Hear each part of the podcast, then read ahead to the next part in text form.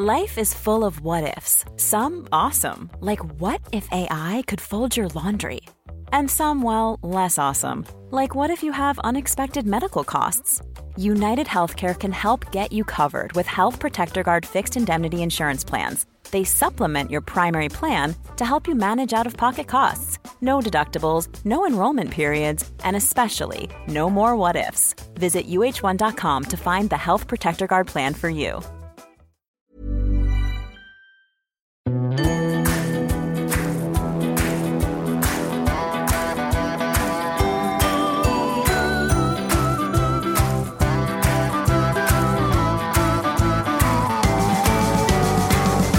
Welcome back to the Irish Times Women's Podcast. I'm Kathy Sheridan. Today in studio, we are delighted to have two women of very different generations Sinead O'Shea, the film director, and with her, the remarkable Dr. Mary Randles from Navan, County Meath. Navan is relevant to this story. We're all here because Sinead's latest work, Pray for Our Sinners, is due for general release this week, Friday the 21st. And Mary Randles is its very engaging linchpin. I can tell you now that I kept putting off viewing this film. I was full of dread about it, partly because of that title, Pray for Our Sinners, but mostly because I just didn't think it was possible to be surprised or shocked, still less enlightened anymore, by stories of a brutal misogynistic Ireland from the 50s and 60s and 70s and further decades. The last thing I expected was a picture of a secret heroic resistance in a small country town. And to leave the film feeling shocked, yes, and profoundly moved, yes, but warmed and energised and full of hope, oddly enough. I began by asking Sinead what this film means to her personally.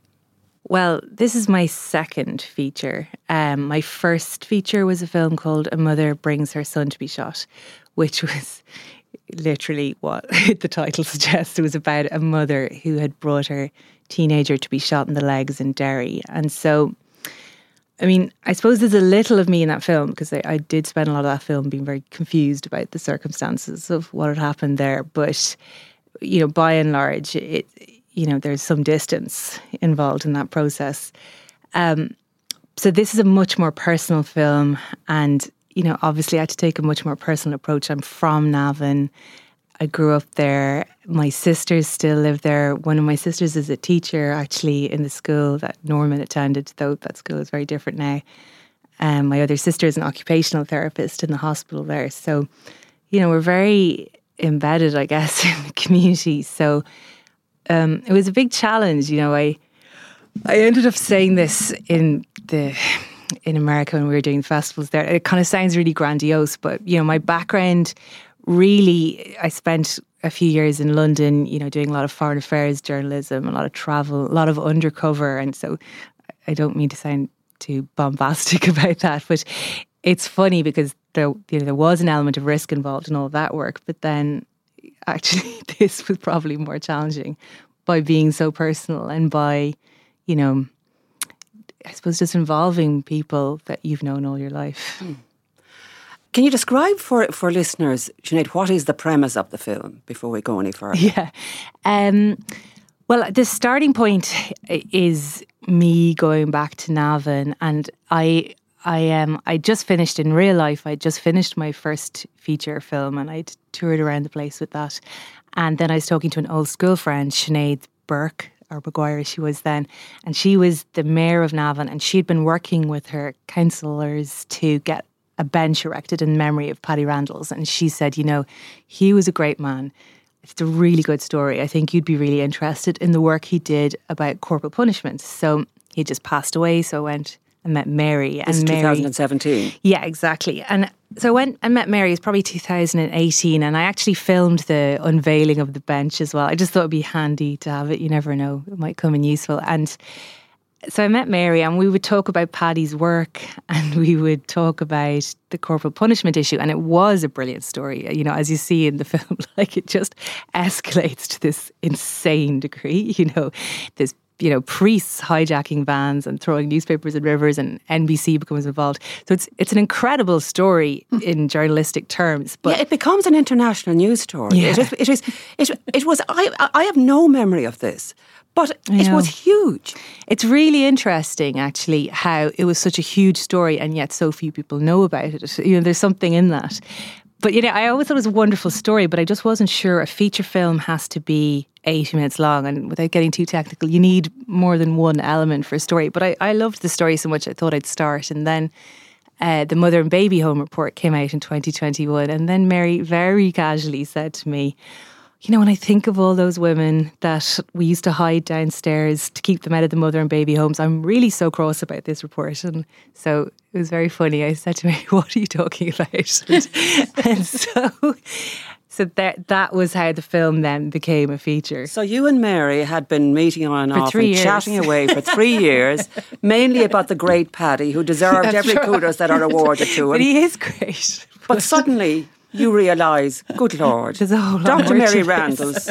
is in herself this extraordinary person who's done so much for other people, especially women, especially when it came to pregnancies outside of marriage and contraception. And she set up the first family planning clinic outside of Dublin. I mean, she was just an amazing person for all the women in Navan. Uh, but this would never have been mentioned, I believe, if that mother and baby home report hadn't come out.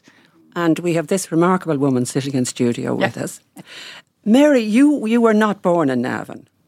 No, no, I'm a dub, born and bred, Kathy.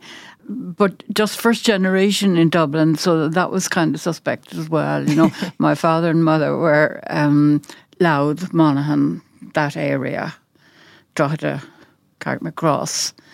Um, and I was living in North Dublin, and it was an area which was really a lot of um, immigrants into into Dublin at that stage. All my neighbours, looking back on it now, were immigrants in from Cork. and I was going to say look, domestic immigrants. Yeah, there No was be surely a name for them. Yeah, Limerick, Yeah. Hmm. Cork, Kerry, Loudmont, that sort of thing. So I was a bit of a hybrid, really. I mean, uh, you know, when you're growing up like that, you don't really think where you're from or you don't have a label for yourself even um, but that was that was my background Um, Yes, so you were a dog, we, really, at this we stage. kept in close contact with our country cousins always Yes. And uh, your father, Mary, became the Garda Commissioner. Mm. So you come from quite a remarkable family. You're pretty high achievers. Yes, yes. I think my both my parents they were you know they were gentle people, but I think they were very very um, determined, and like there was no way that our um, education was going to be compromised in any way. Like we were going to get the best that whether they could afford it or not. Um, they thought that was very important, and I have to say, like in those days, there was no such thing as feminism, uh, need for feminism, I should say. You know, I, I had three brothers, no sister, and I always thought that was a, a deprivation that I had no sister to be fighting with or swapping clothes with. You know. um, but um, there was it's amazing and i think this must be something in my parents that there was no suggestion of me having any kind of a different upbringing or education to the boys. There was a steeliness there that i wasn't aware of growing up but in retrospect i can see. I think as i say there wasn't even the term feminism around at that stage but my mother was definitely a feminist by whatever name So, how did you meet Paddy? That was lover boy.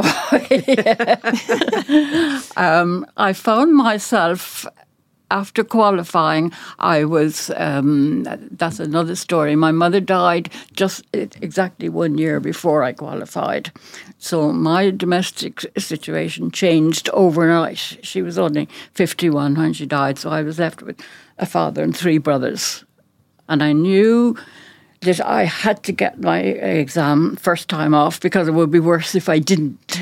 So I had, that was a very tough year. But so much so that the powers that be in, I've never spoken about this before now, in Vincent's Hospital, they were appointing the interns. And I had spoken to a senior house officer in Vincent's and asked her, did she think there was any chance that I would be allowed to live at home and be on call instead. Everybody, you lived in a residency in those days. And somehow this got through, and I think she meant it in the best possible sense, trying to help me to live at home and do my internship in Vincent's.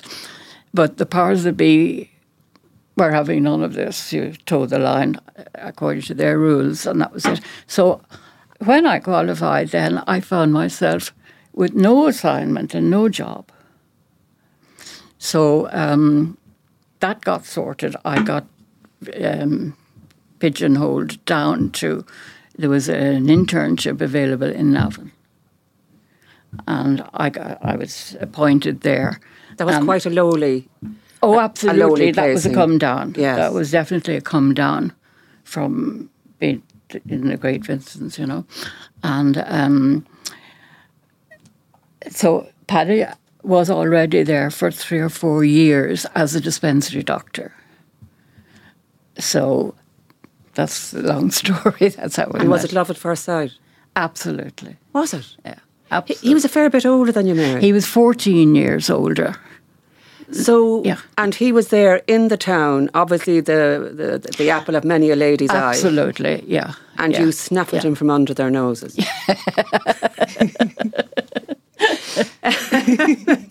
now, Mary, you're front and central to this film. Uh, the person who binds all the participants, the person who s- s- struck the spark in Sinead, your story when you finally came out with the with the beds in the basement and how you you sheltered those women.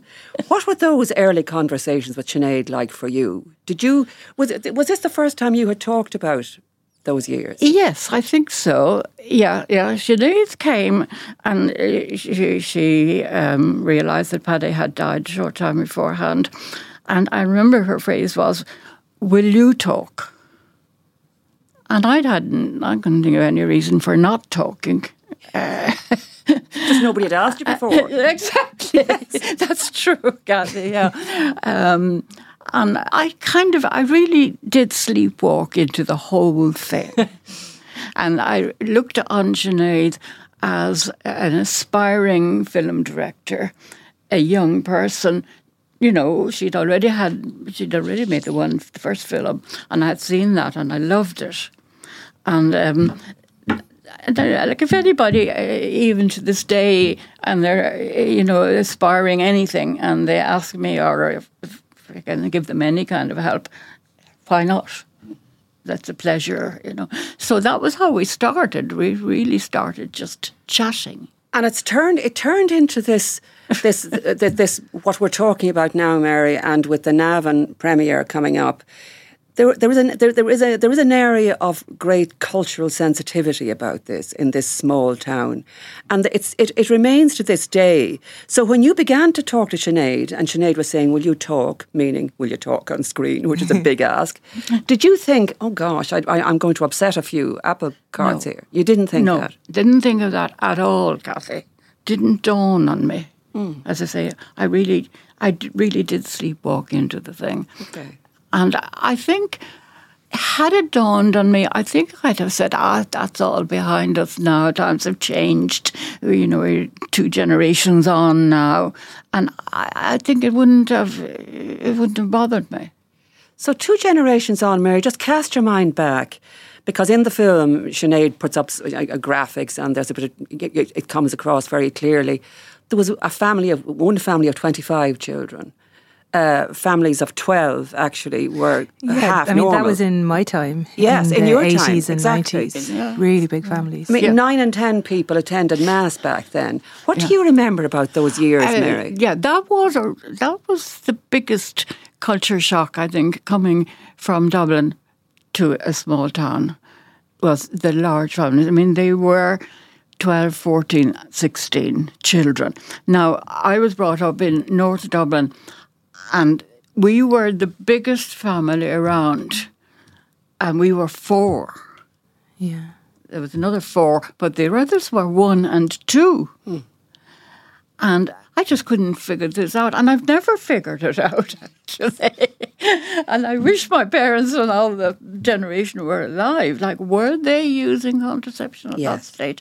I think they must have been. Yes, they must have been. Yeah. But I mean, what struck me, and it comes across in the film, uh, are, are, are the, these huge families in these tiny, tiny houses, um, and what that must have been like, Mary, for you to. I mean, did you you, you were practicing as a, as a doctor there for, or did you stop practicing after you got married? I was in and out of it, uh, Kathy, because I. You had I was five no great children, Mary. example to anybody. I had five five children.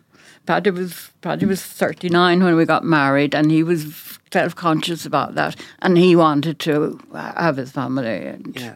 there- was there was nothing to discuss. That was, but after five, like there was nothing to discuss after that. Like Right. that was that was the end. So I was very busy in those first years um, between. But uh, but I but I did keep my hand in all the time. Like I would do a clinic now and again for him, or I would do a house call that would come in for him. I I, I, I was. I knew I wasn't going to give it up. I was going to end up practicing, but uh, not yet. Okay. So you met Paddy in the hospital and you also met the other Supremo in Navan Town, who was Father Andy Farrell. Yeah. And did he make an immediate impression on you? Um, no, no. He was young, very active, very committed, very personable, um, very articulate. But he didn't. He didn't put in or out on me, Kathy. Really, one way or another. So you didn't think this man has enormous power to begin with. You you didn't form any impression about No. about his activities or for good or ill. No. Okay, because he's he's compared in the film to John F. Kennedy, I think, at one point. so if he didn't make an impression on you, he certainly made other women's hearts beat faster, Oh, according to one of the one Yeah. of the film's participants. Yeah, well, I had my own heartbeat at that stage. So. you weren't interested.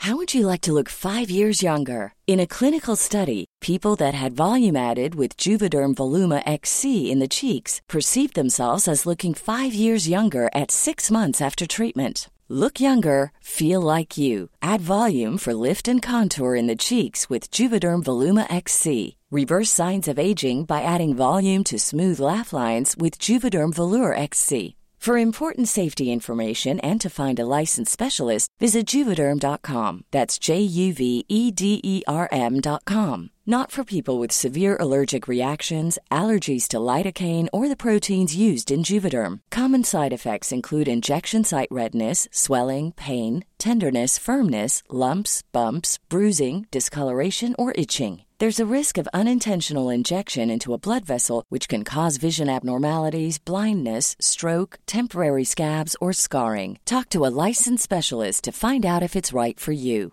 There's never been a faster or easier way to start your weight loss journey than with PlushCare. PlushCare accepts most insurance plans and gives you online access to board-certified physicians who can prescribe FDA-approved weight loss medications like Wegovy and Zepbound for those who qualify. Take charge of your health and speak with a board-certified physician about a weight loss plan that's right for you. Get started today at plushcare.com slash weight loss. That's plushcare.com slash weight loss. plushcare.com slash weight loss. Another thing that really jumped out at me was uh, where you describe Paddy's epiphany when he went to England as a young doctor um, and how he suddenly realised the difference between the, children, children. of Ireland and the children of England. Just to- because this was really key to yeah. his, his development. Yeah, that, that was key to his development. Um, he had been brought up in the atmosphere that Sinead is talking about, and children very definitely were to be seen and not heard. That was the attitude. You know? And then he had children coming in and telling them, uh, Doctor, I have a pain in my arm and it's my right arm. And when I lift my arm, it hurts me at my shoulder or whatever.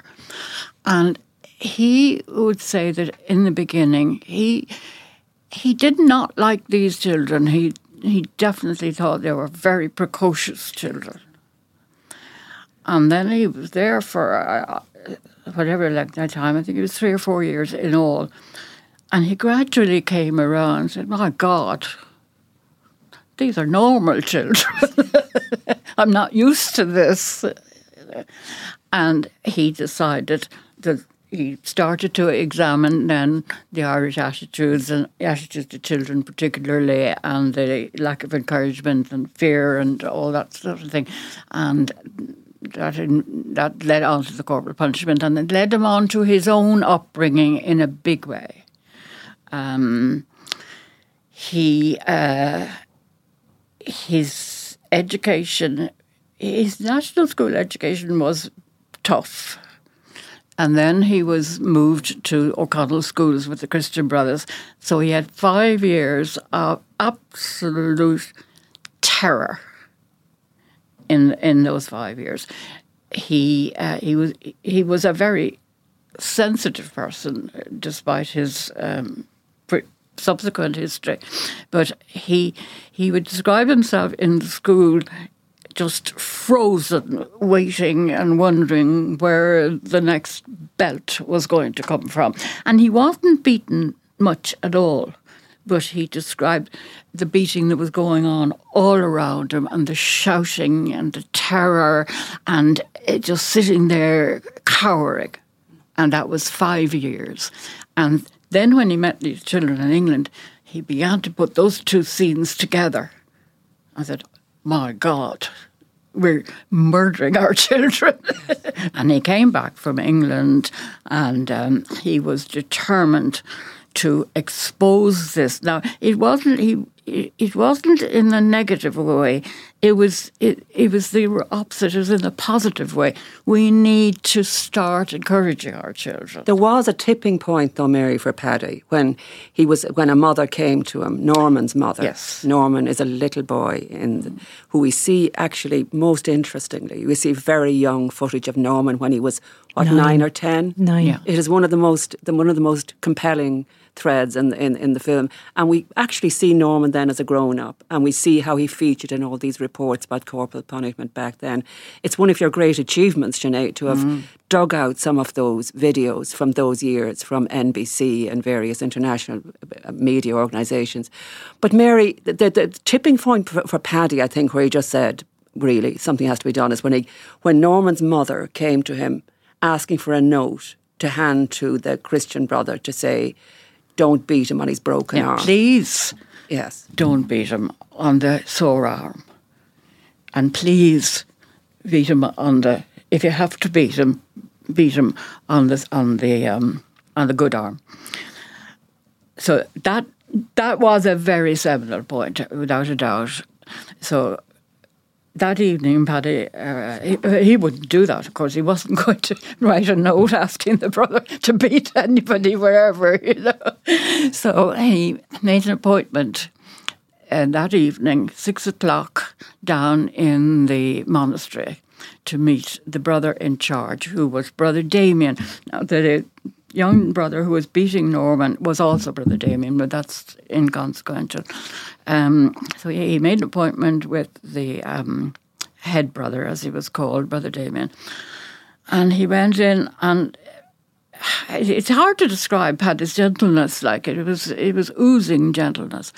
And he said to the brother, "I don't know if. Oh yes, in the school, the weapon that was being used was a rubber hose."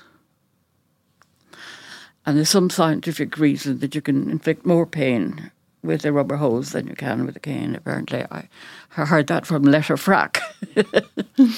um, so said, gently said to the brother, Damien, I don't know, are you aware that one of your brothers is using a rubber hose to beat the children? And the brother said, Do you want to know what I use? And Paddy said, Yeah, It might be interesting. And he described, he was so graphic in his description of that interview. He describes him tramping up a wooden st- uh, stairway. And then there was kind of silence upstairs and then tramping down. And there was a table. And he just spread this leather in front of him on the table. And it had met- metal inserts in it, sewn into it. And he said, That's what I use Studs studs in this in this weapon. in this weapon, of which he was proud. And this was a national school, not that it didn't matter what age it was, but this was, this, there were little kids up to 12 uh, being beaten. So Paddy just said, well, you won't use it much longer. And he left, and then he started. Paddy started. He tried getting this story into the Irish media. Hmm. Didn't work. No Everybody way. backed off, which is a sign of how extraordinary Paddy was. Yeah. That he saw something that everybody else was too terrified to air. And then it eventually made its way, Sinead, onto. the UK media to the News of the World, Yes. which wasn't ideal because it was an English No. newspaper. This was also obviously pre all the News of the World scandals.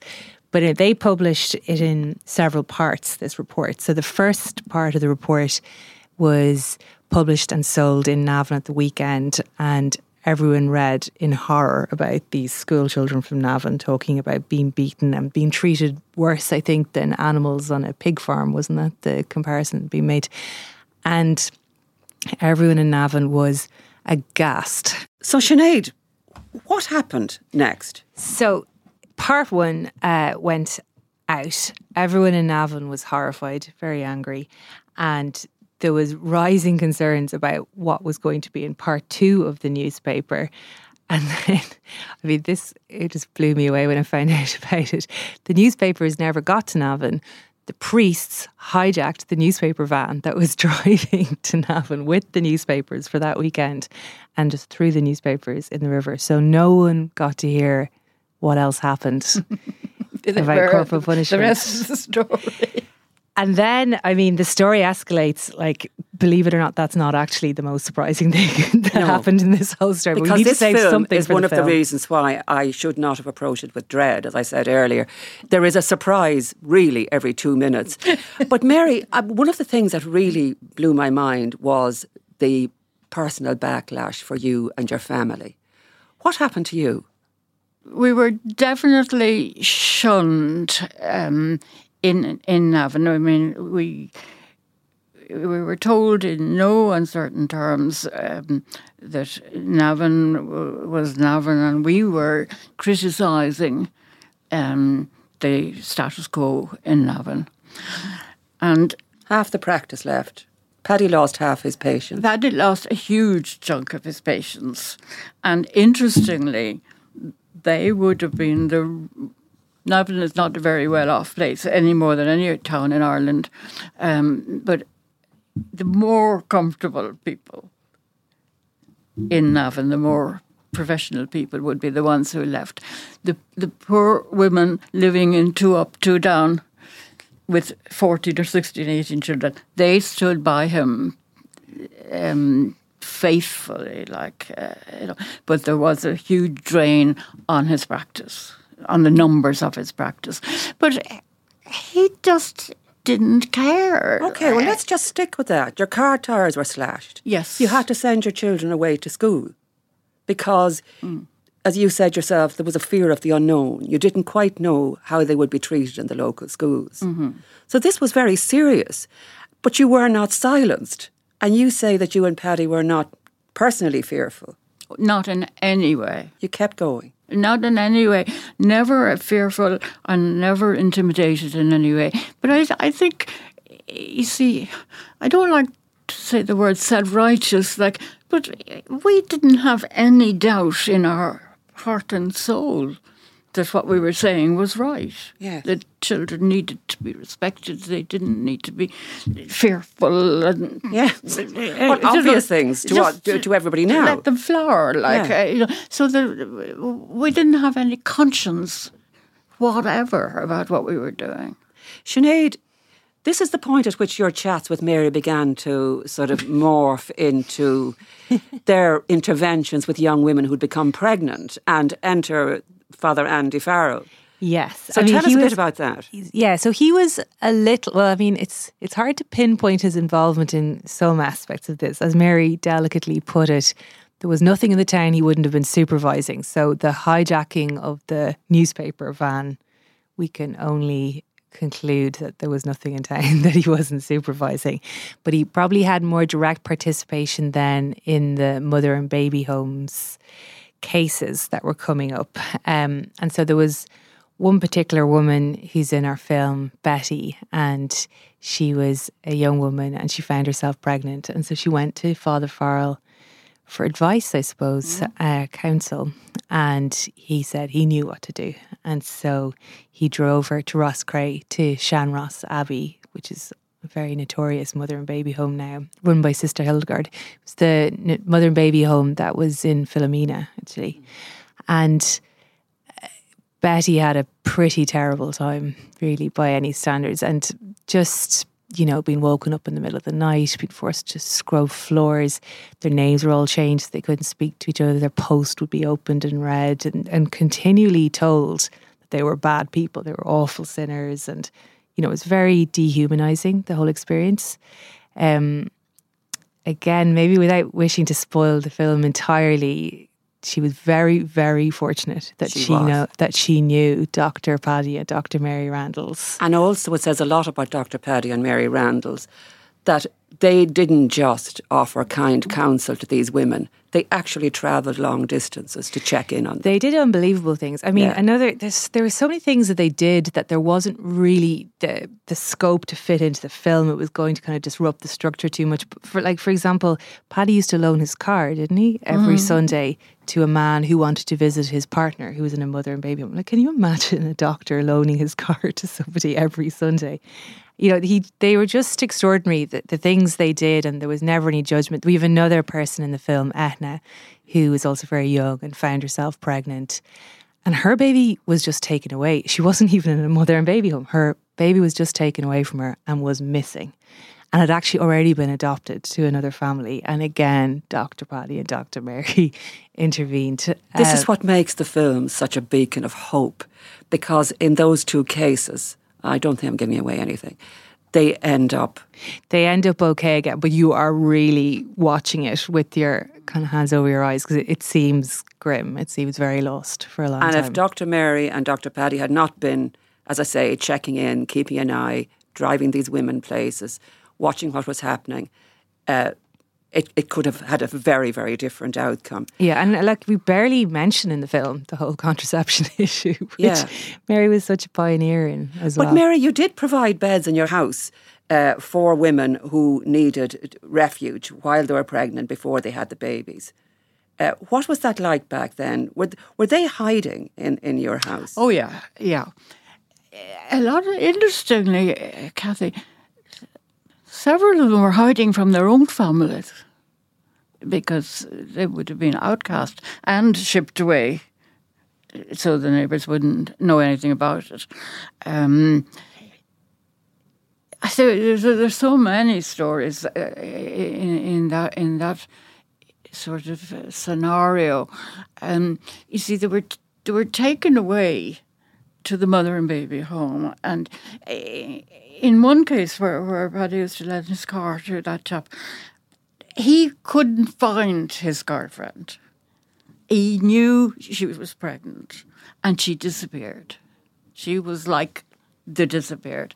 And nobody, including our friend, would tell him where is is the, so Paddy got on then of course and started ringing around we got to first thing we had to do is find the girl and we found her in Castlepollard and um, they ended up actually getting married like isn't that an interesting outcome as well? Because you know, men are, are, are continually demonised, you know, for disappearing out of these stories, That's true. for getting women yes. pregnant and just sort of mm. flying off to England or whatever. But there's one, there's one example that we know of where yeah. the man did do his damn best yeah. to, yeah. to do yeah. right. Yeah. yeah, and there was a second one second girl in our house, and um, we were still living in Watergate Street at that stage.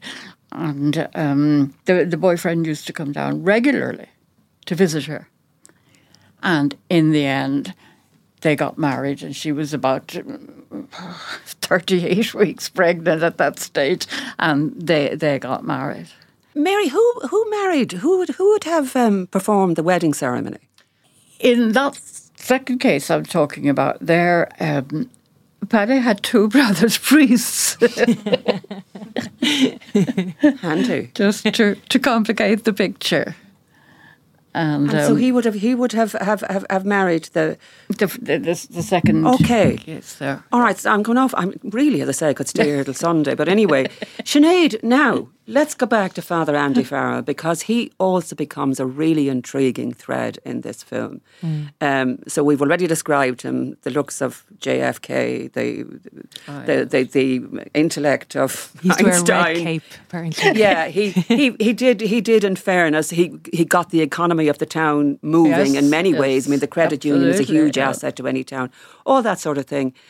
But Sinead, you put a lot of your investigative journalistic power into into investigating him and finding delving into the complexity of that man because it's very easy to say those priests were terrible they were basic misogynists they were all about the uh, the institution of the church Tell us a little bit about him, again, without giving away too much, because it's a fascinating part of the story. Yeah, I think he's an interesting character. I mean, I must say, I made the assumption also, well, you know, he was not a nice person. Um, but I always felt he was very typical of priests. You know, I, I I feel rightly, of course, that there's a lot of focus in the culture on, you know, these horrific paedophile priest characters. And absolutely what they did was so terrible. But actually, Father Farrell to me seemed like a very typical priest. He was somebody that everyone in Ireland could recognize, you know, someone who's sort of charismatic and quite controlling. But then, you know, he had unequivocally been involved in the mother and baby home cases. And but I met a lot of his supporters from the town, and they all kept saying to me, "You have to, you have to see his farewell speech to Navan." And they're like, "That is going to really change your mind." He was a great man, and I, I just, I honestly felt this was very unlikely that anything in this tape was going to make me change my mind. But I have to say, without spoiling things, and really, you can't really spoil it because you have to actually see that tape and see the speech. But I did understand what people were talking about when I saw that tape. And he was a very charismatic person and he was a very clever person and he did have great ideas and he did help the town. And I, I guess I felt ultimately that was the true experience of the Catholic Church for most people in Ireland. You know, just these men, always men, who were kind of brilliant and also tricky and bad in some ways. But that is the typical Catholic experience. So he's there in all his complexity. And there is truth and fairness, I think, in how you report him. It's, it's, I think it's a masterclass in journalism, Sinead, um, because you don't let him away with anything.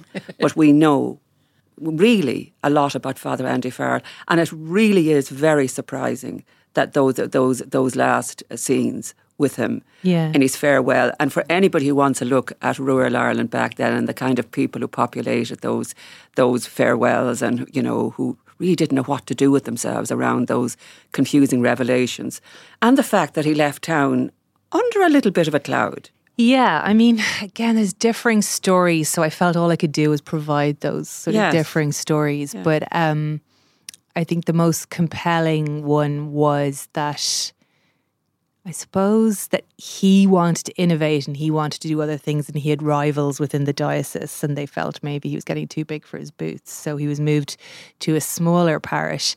But he has this. I mean, I love it. This kind of memoir, I suppose, that he's written, and he writes so movingly. Mary's smiling at me. Maybe I'm a bit soft, but like he arrives in this new parish in Ardee and he says he just wept. He just arrived, he just wept all night and he felt so bereft. He just missed Navan he was pining for it. You know, he was totally committed to the parish. Sinead, if there's if there's one message. Now, apart from the fact I keep emphasising this is not one of those dreadful, doomy films where you're just hearing more about the same terrible stories. It really is very, very different. And as I say, surprises every few minutes. Um, and just if there's if there's something apart from that that you'd want like people to take out of this, you're heading now as we speak. You haven't yet had the Navan premiere, and No. you're both still a bit nervous about this. I don't know. I just you never know. I'd I'd say at the start of the film, people would be like, "Oh God," um, but I think by the end, I do think it, there there's such obvious love and respect for the town and for Catholicism. I have to say as well. I'd never be one to condemn Catholicism as religion or anyone of faith. Um, I guess I just yeah, I'm just thinking of my sisters. Like you know, will it be uncomfortable for them? But I it probably won't. I Mary, I think mm. it'll be fine. I think people will be very mm-hmm. nice.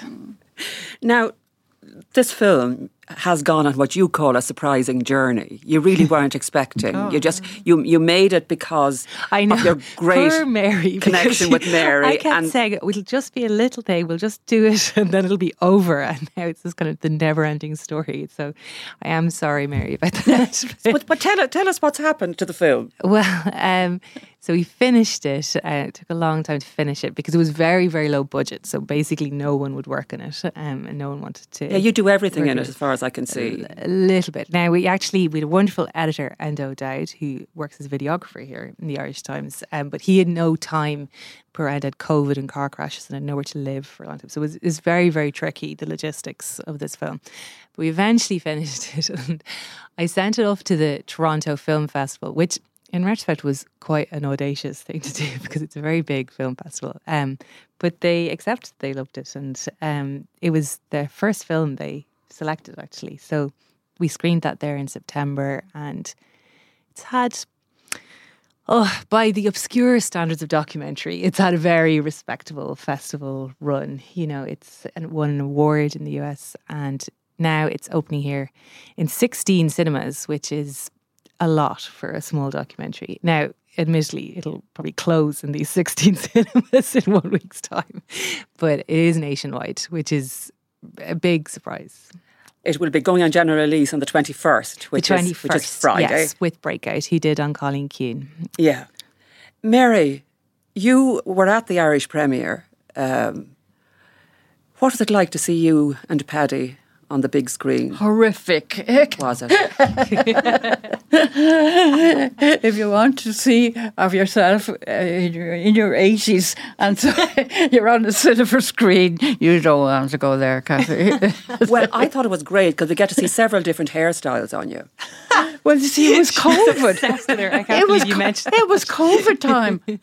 I never once had my hair done. I never once said, "What did I wear?" No, I, I'm glad you noticed the difference because one was worse than the other. Kathy. Well, as a woman of a certain age, Mary, I notice every other woman's hair. Really, really dreadful. If, if I could make a point there, uh, Kathy, if there's a problem in Navan, if there is a, an unfavourable reaction in Navan, uh, I will do my very best to get across the point that it the film was not made in any way as a reflection on Navan. It was about Ireland. It was about raising the status of Ireland, about getting the people of Ireland up off their knees. That's what it was all about, and encouraging our our children, not not not specifically Navan at all. We just happened to be living in Navan. If Paddy was in Ballybunion, he would have been doing exactly the same thing. It would have been lucky old Ballybunion. Look, Sinead O'Shea and Dr. Mary Randles, it's been such a pleasure to have you in and to have covered all those years um, in, in, in, in such a in such a surprising, interesting way. It's not often we get that particular view of something. Thank you. And that's it for today. Thanks to Sinead O'Shea and Dr. Mary Randles for coming into the Irish Times studio with a powerful reminder that while they may not be obvious to us, there are brave and decent people always walking among us. Remember, you can subscribe to us wherever you get your podcasts. We are on Spotify, Acast, and all good podcast apps. If you want to get in touch, we are on Twitter and Facebook at IT Women's Podcast or email us on the Women's Podcast at irishtimes.com. The Women's Podcast is produced by Roisin Ingle, Aideen Finnegan, and Suzanne Brennan, with JJ Vernon on sound. I'm Kathy Sheridan, and until next time, thanks for listening.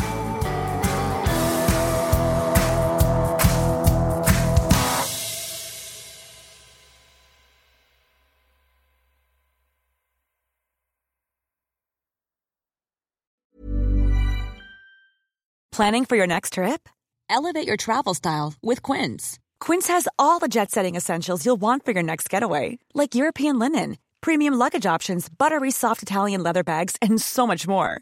And is all priced at 50 to 80% less than similar brands. Plus, Quince only works with factories that use safe and ethical manufacturing practices. Pack your bags with high-quality essentials you'll be wearing for vacations to come with Quince. Go to quince.com slash pack for free shipping and 365-day returns.